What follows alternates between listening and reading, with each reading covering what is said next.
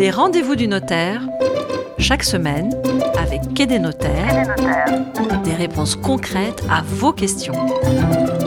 Bienvenue dans ce 16e épisode des Rendez-vous du notaire avec Patrick McNamara, fondateur de quai-des-notaires.com, le site des notaires en ligne. Bonjour Patrick. Bonjour Fred. Comme d'habitude, comme chaque semaine, une question simple et puis une réponse très précise de votre part. Aujourd'hui, notre question, c'est celle de Jean qui nous écrit de Paris.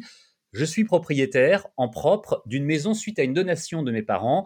Je suis marié sous le régime de la communauté. Nous avons une fille. Je voudrais faire une donation en pleine propriété de cette maison à ma fille, mais je voudrais préalablement faire une donation à ma femme. Alors, j'en pose deux questions en fait, Patrick. Quelle est la différence entre une donation au conjoint et un apport à la communauté?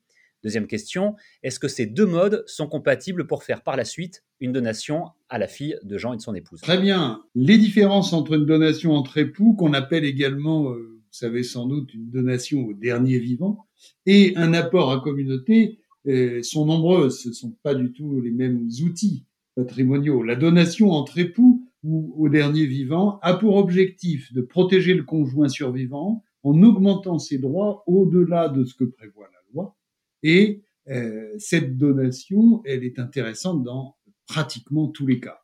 Alors, si les époux ont des enfants, comme c'est le cas de Jean, la donation entre époux augmente la part que recevra le conjoint survivant lors de la succession de son époux ou de son épouse. Pour les familles recomposées, eh bien, là aussi, elle est essentielle car elle autorise le survivant à opter pour l'usufruit de la totalité des biens, c'est-à-dire l'usage des biens et puis aussi la possibilité de récolter les fruits ou les loyers si ce sont des biens donnés à bail, les intérêts bien sûr si ce sont des sommes d'argent placées, ce qui est impossible euh, dans une famille recomposée sans signer cette donation entre époux. Donc là, c'est très important. Et puis, les époux qui n'ont pas d'enfants, s'ils ont des parents ou des frères et sœurs encore vivants, dans ce cas aussi, la donation entre époux peut réduire, voire supprimer les droits des parents ou frères et sœurs au profit du conjoint survivant. Alors là, c'est souvent très important car tout le monde n'est pas nécessairement enjoué à l'idée d'être propriétaire en indivision avec ses parents ou ses frères et sœurs. Oui, effectivement. Alors là, on a bien compris ce qu'est la donation entre époux, mais qu'en est-il de l'apport à communauté? Jean demandait la différence entre ces deux procédés, Patrick McNamara. Alors l'apport à communauté est différent de la donation entre époux. Il est utilisé lorsque les époux apportent ou l'un des époux apporte à la communauté un bien qui lui est propre. Il faut savoir que sous le régime de la communauté, il existe trois patrimoines distincts le patrimoine propre à chacun des époux et le patrimoine commun aux deux époux. Dans le cas de Jean, il dit être propriétaire en propre de sa maison qui lui provient d'une donation, eh bien, l'apport à la communauté de cette maison aboutirait à la faire entrer dans le patrimoine commun et après cet apport à communauté, la maison appartiendrait en partie à son épouse.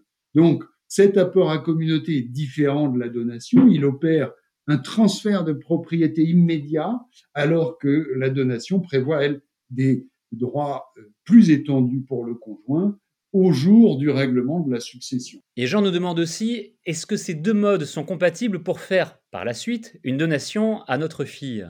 Oui, tout à fait. Euh, ces deux modes sont compatibles. Vous pourrez, Jean, eh bien, les, mettre en place et les, signer euh, l'un après l'autre même si euh, c'est dans un délai très proche. Mais surtout, j'ai envie de dire à Jean, allez demander votre euh, conseil à votre notaire pour qu'il adapte ses, montages exactement à votre cas et qu'il vous donne un, conseil spécifique. Et pour terminer ce rendez-vous du notaire, Patrick, je vous propose qu'on inaugure une nouvelle rubrique, une petite anecdote que vous pourriez nous raconter à chaque fois en lien avec le sujet du jour. Eh bien, avec plaisir, je vais essayer. Alors, Très franchement, s'agissant des donations entre époux, je n'ai pas de difficulté à trouver une anecdote. C'est le cantonnement. Il est très fréquent que les, époux qui reçoivent la donation entre époux ne, veuillent pas opter pour la totalité des biens de, de leur époux décédé, parce qu'ils veulent que les enfants puissent disposer sans attendre de la pleine propriété des biens. Alors, dans ce cas, le bon conseil et la solution, c'est pratiquement toujours, ou en tout cas très souvent, le cantonnement. Il faut y penser. Euh, c'est une technique qui est peu utilisée, pas assez selon moi, et elle permet de profiter des avantages de la donation entre époux tout en modulant et en personnalisant euh, les, les, les, droits du conjoint à chaque cas. Donc euh, ça, c'est un, un, un, bon exemple de, de, concret de la réalité des, des donations. À la fois une anecdote euh, et un bon conseil. Merci beaucoup pour cela et merci pour ces éclairages d'aujourd'hui. Patrick Namara, je rappelle que vous êtes le fondateur de quai-des-notaires.com le site des notaires en ligne. Et on vous retrouve la semaine prochaine pour un nouvel épisode des Rendez-vous du notaire. Merci Fred, à la semaine prochaine. Et n'hésitez pas à vous abonner, à partager ce podcast et puis aussi euh, à laisser des étoiles sur Apple Podcast ou ailleurs. Ça nous fait toujours plaisir. Les Rendez-vous du notaire, chaque semaine, avec Quai des notaires, des réponses concrètes à vos questions.